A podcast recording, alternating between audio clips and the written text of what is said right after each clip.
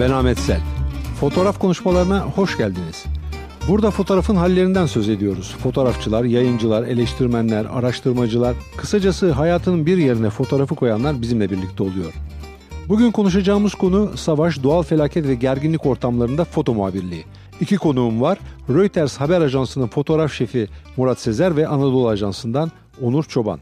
Murat 2005 yılında bir grup AP foto muhabiri ile birlikte Pulitzer ödülünü kazandı. Onur da 2018 senesinde yılın foto muhabiri ödülünü aldı. Merhaba Murat, merhaba Onur. Merhaba Ahmet. Merhaba. Murat depremin sonuçlarını fotoğraflamak için gittiğin İzmir'den yeni döndün. Foto muhabiri olarak seni bu depremde en çok etkileyen ne oldu? Kısaca anlatır mısın?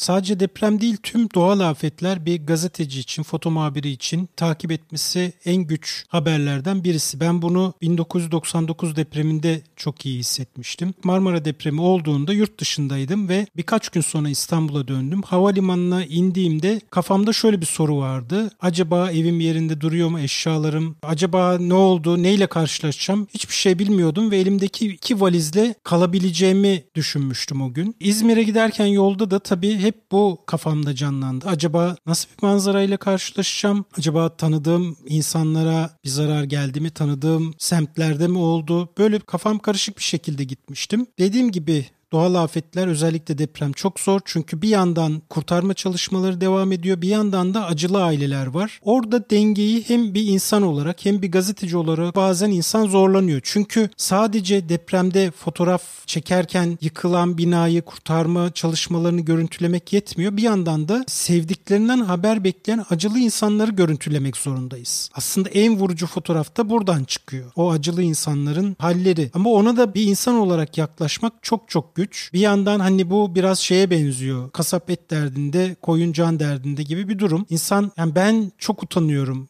bu tür bir durumda fotoğraf çekerken. Zaman zaman direkt fotoğraf çekmektense öncelikle insanlara yaklaşıyorum. Ee, geçmiş olsun diyorum. Kısa bir sohbet ve bir hani bir ısınma e, sağlamaya çalışıyorum. Aksi takdirde direkt gidip o insanlara kamerayı doğrultmak aslında vahşice geliyor ve o insanları da çok daha da yaralıyor. Zaten üzgünler ve endişeliler. Bu depremde de aynı e, zorluklarla karşılaştık. Onur sen de yoğun çatışmaların yaşandığı Dağlık Karabağ'daydın. Azerbaycan tarafında çatışmaları izledin. Orada bulunduğun süre içinde nelerle karşılaştın?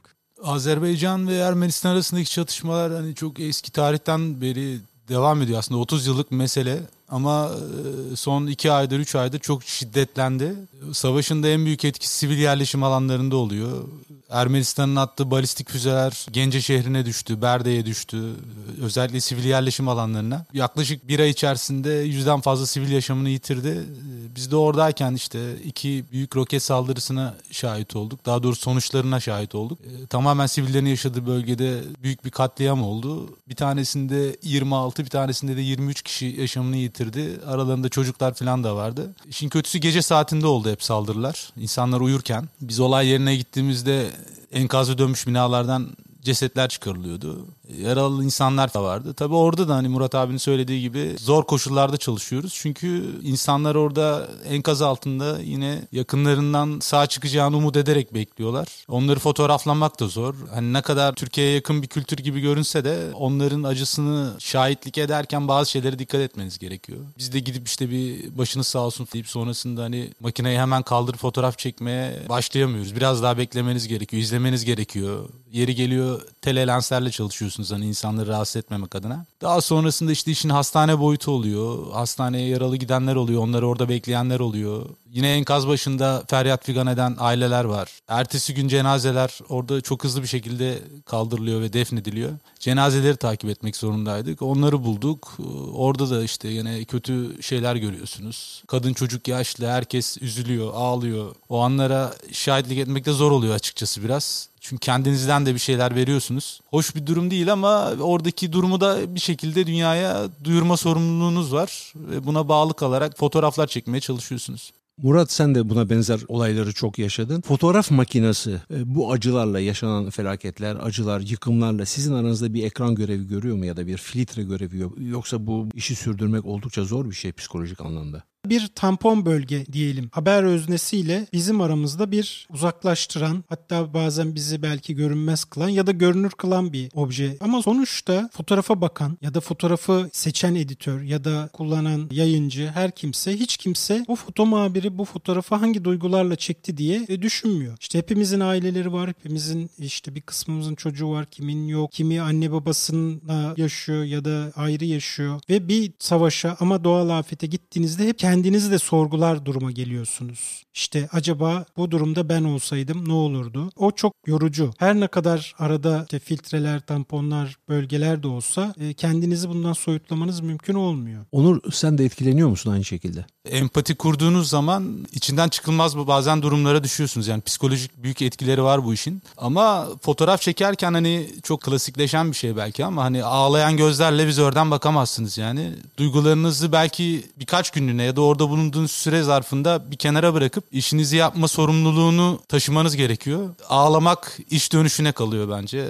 Orada hani yaşlı gözlerle bir şey çekemezsiniz çünkü. Onun psikolojisiyle de baş edemezsiniz. Çok zor bu. Murat sen bir şey eklemek istiyorsun. Onur'un e, söylediğine bir katkıda bulunmak istiyorum ben de. Eşim mesela beni şöyle tanımlıyor. Diyor ki bu adam birden diyor haber alıyor çıkıyor. Bir son dakika haberine gidiyor ama bu belki terör olayı oluyor. Belki bir doğal afet oluyor ama sonra dönüyor, geliyor, üstünü değiştiriyor, duş alıyor ve bizimle masaya oturup hiçbir şey olmamış gibi yemek yiyor diye beni hayretle tanımlıyor. Aslında bu benim de zaten gelmek istediğim bir soruydu. İkinizin de ailesi var. Bu zor mesleği aile yaşamı ile nasıl bağdaştırıyorsunuz sorusunu soracaktım. Örneğin bu işi ben yaparken Fransa'da daha sonra e, Rusya'da aynı işi yapan arkadaşlarımın özel hayatları paramparçaydı. Çoğu boşanmıştı. Gördüklerinizden, yaşadıklarınızdan sonra eve dönüp hayatın olağan akışına katılmak hakikaten güç bir şey. Evet çok güç çünkü bir şekilde taşıyorsunuz bunu ya yüreğinizde ya omzunuzda bu yükle eve geliyorsunuz. Onu atmanız mümkün değil. Evdekilerle paylaşmanız mümkün değil. Bastırmanız çok daha kötü sonuçlara neden oluyor. Bastırınca öfke umulmadık bir yerden çıkıyor. Paylaşsanız o da çok mümkün olmuyor eşinizle ya da çocuğunuzla ya da anne babanızla. Bu biraz aslında bizim kendi açmazımız ya da çıkmazımız gibi bir sorun. Onur sen nasıl bakıyorsun buna? Ya hiç şüphesiz ailenin bu konuda size büyük bir sabır ve açıkçası ilgi göstermesi gerekiyor. Çünkü döndüğünüzde hani sosyal hayata alışmanız birkaç haftayı bazen birkaç ayı buluyor. Gittiğiniz bölgeye göre ya da kaldığınız süreye göre. Ama bunun da bazı hani kendimizce savunma mekanizmaları var. Meslektaşlarımız bu konuda bizi en iyi anlayan insanlar. Hani döndüğümüzde onlarla bir araya gelip orada yaşadıklarımızı paylaşmak bir nebze psikolojimizi rahatlatıyor ve oradaki o çılgınca şeyleri biraz olsun bastırabiliyorsunuz bu şekilde. Benim sormak istediğim bir soru var. Doğrusu kendi kendime de soruyorum bu soruyu. Çünkü 35 yıllık meslek hayatımın 15 yıla yakını Lübnan İç Savaşı'ndan Çad'a, 1. Körfez Savaşı'ndan Afganistan'a, Dağlık Karabağ'a, Çeçenistan'a kadar savaşlarda geçti. Önce kameraman sonra foto muhabiri olarak. Aklı başında bir insan bu mesleği yapar mı Murat? Yapar niye yapmasın? Aklı başında insanların bu işi yapması lazım ki e, kamuoyu doğru yönlensin. İşte daha nitelikli haber ve fotoğraflar üretilsin. Tabii ki sorundaki mecazı ya da şeyi anlıyorum ama yapar sonuçta. Ben de aklı başındayım ve yapıyorum hala. Onur sen niye yapıyorsun? Özellikle böyle savaş ve çatışma alanlarında çalışmak bence foto muhabirleri için, özellikle bu alanda çalışan foto muhabirleri için erdemli olmayı gerektiren bir şey. Çünkü sorumluluğunuz çok ama çok büyük. Yani savaşın mağdurlarını dünyaya duyuracaksanız öncelikle bir savaşın tarafı olmamanız gerekiyor. Gazeteciliğin de ötesinde bazı şeyler var. Gördüğünüz o delice şeyleri dönüp unutmanız gerekiyor belki bir parça. Ve bunu yapmak için de tek bir aracınız var. İyi fotoğraf çekmek zorundasınız. Böyle de bir baskısı var ama dediğim gibi yani haber fotoğrafçılarının bu işi çok düzgün bir şekilde otokontrolü tamamen kendileri yaparak iyi bir şekilde yapmaları gerekiyor. Dünyaya karşı büyük bir sorumluluk çünkü bu yani.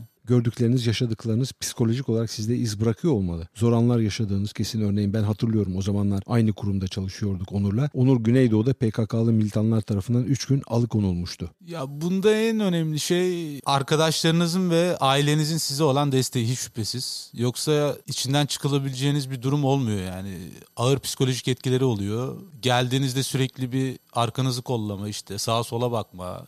Yani kendinizi güvende hissetmiyorsunuz bir kere. Kendi evinizde bile bunu yaşıyorsunuz. Ee, Ama özellikle ailenizin ve size yakın olan insanların hani yaptığınız işi anlaması ve bunu sorgulamaması. Başımıza kötü bir sürü şey geliyor hepimizin ama yine o tür bölgelere gidiyoruz. Hem de gitmek için çaba sarf ediyorsunuz yani. Ama aileniz de bu konuya eğer iyi bakıyorsa yani neden yaptığınızı anlayabiliyorlarsa bu işi o zaman bir şeylerle baş etmek daha kolay olabiliyor. Murat senin başına bu uzun yıllar boyunca önemli olaylar geldi. Bunlardan verebileceğin, hatırladığın bir örnek var mı? Yani ilk yıllarda, ilk savaş bölgelerine gittiğim ilk yıllarıydı. Ee, Filistin'deki ateş arasında kalmıştık gazeteciler. O zaman mesela yere yattım ve şeyi düşündüm. Yine benzer Irak'ta da olmuştu. Ben niye buradayım? Yani ne olacak? Niye? Nasıl çıkacağım buradan? Diye bir kaygıya kapılmıştım. Orada mesela çatışan taraflar çok iyi biliyorlar kendilerini korumayı, işte kurşun sesinden bile ne kadar tehlikede olup olmadıklarını anlıyorlar. Kendilerine göre bir kaçma noktaları, kaçma planları var ama bir sivil bir fotoğrafçı olarak hiçbir planım yoktu. Hala da yok. Paniklemiştim işin doğrusu. Kaygı duymuştum. Nasıl bitecek, nasıl gideceğim diye. Irak'ta da Felluce kuşatmasında bir timle beraberdik. Zırhlı araç bizi indirdi. 10 tane asker, 3 tane gazeteci. Radyo muhabiri arkadaşımız o zaman sormuştu. Çantamı zırhlı araçta bırakabilir miyim diye. Asker de güldü dedi ki araç gidecek bir şeyinizi bırakmayın. E biz neyle döneceğiz dedi yani. Hani o an mesela o anda yine bir panik olmuştum. Araç gidiyor. Yol bilmiyoruz, iz bilmiyoruz. Pusulamız yok. O zaman cep telefonu yok. İnsan hani sivil olunca çok daha farklı hissediyor. Şimdi herhalde hemfikiriz bu yaptığımız meslek normal bir meslek değil. Herkes bu mesleği seçmiyor. Hayati tehlikeleri oldukça yüksek olan bir iş. Bunun içinde ego yani kendini kanıtlamak, dünyayı kurtarma arzusu buna benzer şeyler de var mı? Var var. Zaten çıkış noktası büyük ihtimalle dünyayı kurtaracağım mottosuyla yola çıkıyoruz. Çıktık hepimiz ya da çıkıyor insanlar. Ama işte ben mesela herhalde 2-3 senenin sonunda çok ciddi bir hayal kırıklığına uğradım. Belki de çabuk uğradım. Baktım ki hiçbir şey değiştiremiyoruz. İşte insanlar yine ölüyor, yine savaşlar devam ediyor. Hani biz medya olarak bu kötü durumları gösterecektik. Hayır, hiçbir şey değişmiyor. O gün de değişmedi, bugün de değişmiyor. Hiçbir zaman değişmeyecek. Bunda tabii ki konuyu biraz farklı bir nokta noktaya getireceğim ama dijital fotoğrafın da çok büyük etkisi var. Çünkü artık sosyal medya var, fotoğraf çabuk yayılıyor. İnsanlar her gördüğü işte savaş, ölüm ya da felaket fotoğrafını bilgisayar oyunu ya da bir filmin parçası gibi izliyor. İnsanlar artık kanıksadı. Bizim hayatımızı tehlikeye atarak çektiğimiz fotoğrafların bir anlamı maalesef kalmadı çünkü o beklenen duyguyu yaratma gücünü kaybetti. İnsanlar artık köreldi duyguları ve boş bakıyorlar. E bu noktada da yani daha önce zaten yönetimlerin belki ülkelerin inancı yoktu. Savaşı değiştirmeye ya da çabası ve inancı. Şimdi sivil halkın da böyle bir çabası kaldığını düşünmüyorum yani. Murat bu anlattıkların aslında seni bezginliğe ya da e, bu meslekten uzaklaşmaya iten faktörler değil mi? Bunlar beni meslekten uzaklaştırmıyor ama bezdiriyor. Yani insanlığa olan inancım kalmıyor. Medyanın gücüne inancım kalmıyor. Evet evet umudumu yitiriyorum. Yani benim zaten baştaki çıkış noktam şuydu. Spor foto muhabiriydim. 10 yıla yakın Türkiye'deki gazetelerde çalıştım. O zaman da televoleler çıktı. İşte özel kanallar, televoleler. Bir baktım iş televoleye döndü. Ve işte aynı takımlar, aynı taraftarlar, aynı sevinç ve üzüntüler. Her şey aynı bir şey. Yapay bir dünya var ve bu yapay dünyanın figüranları e, rollerini oynamaya devam ediyor. Dedim ki ben biraz hayatın gerçekleriyle yüzleşeyim ve bunlara tanıklık edeyim. Bunları insanlara aktarayım. Böyle bir saf düşünceyle yola çıkmıştım. Ama işte önce Irak, sonra Afganistan, sonra Filistin derken baktım ki hayır. Yani fotoğrafım nerede çıkarsa çıksın ben değil. Tüm meslektaşlarım bir şey değiştiremiyoruz. Değiştiremeyeceğiz. Niye hayatımızı riske atıyoruz? Sadece X gazetede manşet fotoğrafımız olsun diye mi? Bir şey değiştiremeyeceksek nedir rolümüz? Nedir amacımız? Hala soruyorum kendime. Bir cevap buldun mu buna? E, bulamadım. Belki Onur'un bir katkısı olabilir bu konuda. Onur sen ne diyorsun? Bir ego meselesi var mı? Foto muhabirleri kendi mesleklerini çok kutsallaştırıyorlar. Özellikle hani benden daha genç fotoğrafçılarda görüyorum ben hani kendi akranlarımda da var. Hani dünyayı kurtardıklarını falan düşünüyorlar ciddi ciddi. Hiçbir fotoğrafla tarihi değiştiremezsiniz ama küçük de olsa az da olsa etkileri olabiliyor. Mesela son dönemde Aylan Kürdi fotoğrafı Avrupa'nın mültecilere bakışını ciddi anlamda değiştirdi. Çünkü çok trajik bir olaydı. Sahile vurmuş bir çocuğun fotoğrafı. Ama ben mesela ondan sonra bu fikrimi takip etmek için biraz 3 aylık istatistiklere baktım. Ege Denizi'nde ve Akdeniz'de yaşamını yitiren çocuklarla ilgili özellikle. Aylan Kürdi'nin fotoğrafının çekilmesinden sonraki 3-4 aylık süreçte resmi raporlara göre 350'den fazla çocuk boğulmuş mesela. Hani bunların hiçbirinin haberini bilmiyor. Yani insanlar diyor ki artık çocuklar boğulmayacak falan. Öyle bir şey yok. Ama nispeten mesela Almanya Aylan Kürdi fotoğrafının çekilmesinden sonra oluşan kamuoyu baskısıyla mültecileri kabul etmeye başladı. Bu anlamda iyi şeylere netice olduğumuzu düşünüyorum açıkçası. Sonuç verdiğini düşünüyorum fotoğrafların ama çok da o kadar hani dünyayı değiştireceğiz falan diye bir şey yok bence. Bir de bu mesleği hani Murat abi de röportajın başında söyledi. Gerçekten sorumlu insanların yapması gerekiyor. Ne yaptığını bilen insanların yapması gerekiyor. Profesyonellik çok önemli. Çünkü hani ödül için çalışan foto muhabirleri var sadece. Ya da işte şan şöhret için ne bileyim Instagram'da 3-5 beğeni alayım diye fotoğraf çeken insanlar var. Bunların bu işe çok da iyi bir şekilde yansıdığını düşünmüyorum yaptığımız işe. Çünkü hem manipülasyon yapıyorlar. Gerek fotoğraflarıyla olsun gerek e, işte kurgu diyoruz, setup diyoruz bir sürü hikayeler dönüyor. Savaş alanlarında bile. Yani yaptıkları işe sadık kalmıyorlar. Ve bu da insanların zaten modernizmle birlikte bu fotoğrafı olan güveni zayıflamasından sonra bunlar tam üstüne tuz biber ekiyor. Kesinlikle çok daha profesyonel foto muhabirlerinin yetiştirilmesi gerekiyor. Çok erdemli foto muhabirlerinin yetişmesi gerekiyor bence. Murat senin buna ekleyeceğin bir nokta var mı? Onur'a katılıyorum. Gerçekten buna ihtiyaç var. Çünkü sahada maalesef çok kötü örnekler görüyoruz. Yıllar önce bir örnek aklımda sizlerle de paylaşmak istiyorum ve hala orada bir pişmanlık yaşıyorum. Onu da ekleyeceğim. Kuş gribi vakalarını takip etmek için Van'daydık. İşte bir aile 3 çocuğunu kaybetmişti o dönemde. Cenazesi oldu çocukların. Mezarlıkta işte her zamanki şey gömüldü. Aile acılı aile ağlıyor, üzülüyor ve cenaze töreni bitti. Aile ayrıldı. Biz de görevimizi yaptık. Biz de ayrıldık. Sonra o cenazeye geç kalan bir ajansın foto muhabiri ve muhabir arkadaş köye gidip aileyi tekrar alıp mezarın başına getirmişler ve dua ettirmişler. Yani benim pişmanlığım o insanların niye peşine düşmedim? Niye onları gerek meslek örgütlerine gerek kendi kurumlarına neden şikayet etmedim diye hala içim içimi yiyor yani. Yani bunu yapan insanlar var. Bu gazeteciliği geçtim insanlık değil. Hani üç çocuğunu toprağa vermiş bir aileyi bilsem işimden olacağım yine getiremem. Her şeyden önce insan olmak gerekiyor.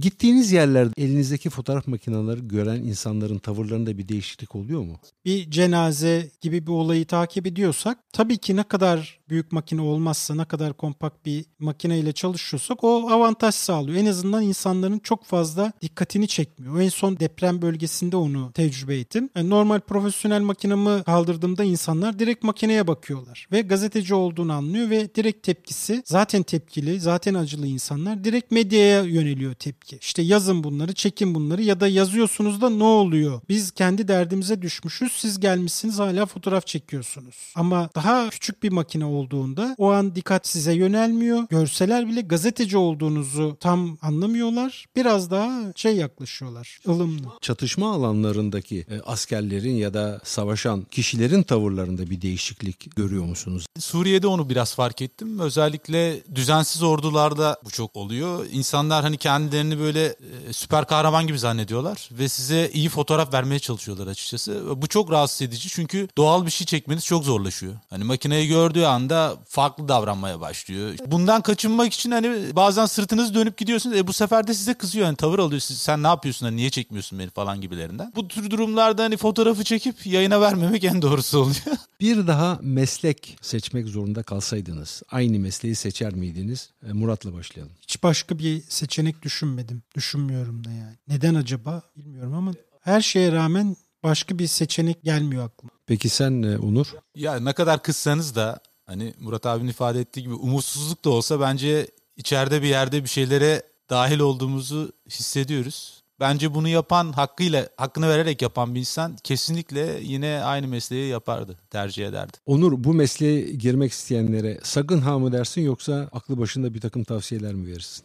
Aklı başında tavsiyeler veririm ama bir kere bunun bir yaşam tarzı olduğunu kendilerine çok iyi ifade etmeleri lazım. Hani evlenecekleri insanı bile bence buna göre seçmeleri gerekiyor. Hani bu herkesin kaldırabileceği bir şey değil. Öyle zengin olmayı falan düşünüyorlarsa da kesinlikle tercih etmesinler. Çünkü bu iş fazla para kazandırmaz yani. Ama güzel tarafları da var. Farklı kültürleri tanırsınız. Farklı coğrafyalara gidersiniz. Murat sen ne diyorsun? Yani tavsiyelerim öncelikle ya perde arkasını iyi analiz edip, iyi öğrenip öyle karar vermeleri. Yani herkes bizi sanki sırt çantamız hazır, e, her an savaşa gidecek insanlar gibi düşünüyor. Ama bunun savaşa gidiyoruz ama bir de normal hayatı var. Normal işe de gidiyoruz. İşte basın toplantısı da çekiyoruz, defileye de gidiyoruz, maça da gidiyoruz. Güzel hava, soğuk hava fotoğrafı da çekiyoruz. Yani bu sadece savaş foto muhabirliğinden ibaret bir iş de değil. Sadece bu da değil foto muhabirliği. Yani son zamanlarda şöyle bir algı oluştu. Foto muhabirliği eşittir savaş foto muhabirliği. Herkes her bu işe gönül koyan ya da cesareti olan alıyor bir makine, sırt çantası, botlar gidiyor. Ya böyle bir şey yok. Onur da konuşmamızın başında zaten e, belirtmişti. Bir savaşa ya da bir doğal afete bile gitmek için sırada bekleyen birbiriyle dirsek mücadelesi veren bir sürü foto muhabir var ajanslarda ve kurumlarda. Yani genç arkadaşlar da hemen ilk gün gidebileceklerini düşünüyor bazıları. Düşünmesinler. İşte hepsinin bir hazırlık, hepsinin bir alışma safhası var. Belki görecekler, belki magazin fotoğrafçısı olmayı seçecek. Bu iş Sırf bundan ibaret değil. Böyle ünlü olmanın tek yolu bu değil. Çok iyi fotoğraf çekmenin de yolu bu değil. Onur e, son bir söz. Ya yaşadığınız yerde de foto röportajı üretebiliyorsunuz mesela. Sadece ille de böyle çatışma alanlarına ya da o tür yerlerde geçmiyor hayatımız. Murat abinin dediği gibi. Futbol maçına da gidiyorsunuz. Bir futbol foto röportajı da yapabilirsiniz. Bir sokak foto röportajı da yap. Her şeyi yapabilirsiniz ama dediğim gibi kendinizden bir şeyler vererek oluyor bu iş. E, kesinlikle öyle işte ben makinamı alırım oraya giderim buraya giderim gibi bir şey yok. Bir sürü sorumluluğunuz var. Bir kere bunları öğrenmeniz gerekiyor. Bugün savaş, doğal felaket ve gerginlik ortamlarında foto muhabiri olarak nasıl çalışılır? Bu iş foto muhabirlerinin hayatını nasıl etkiliyor? Bu sorulara iki deneyimli foto muhabiriyle yanıt aradık. Reuters Haber Ajansı'ndan Murat Sezer ve Anadolu Ajansı'ndan Onur Çoban bizimle beraberdi. Bir sonraki yayında görüşmek üzere. Hoşçakalın.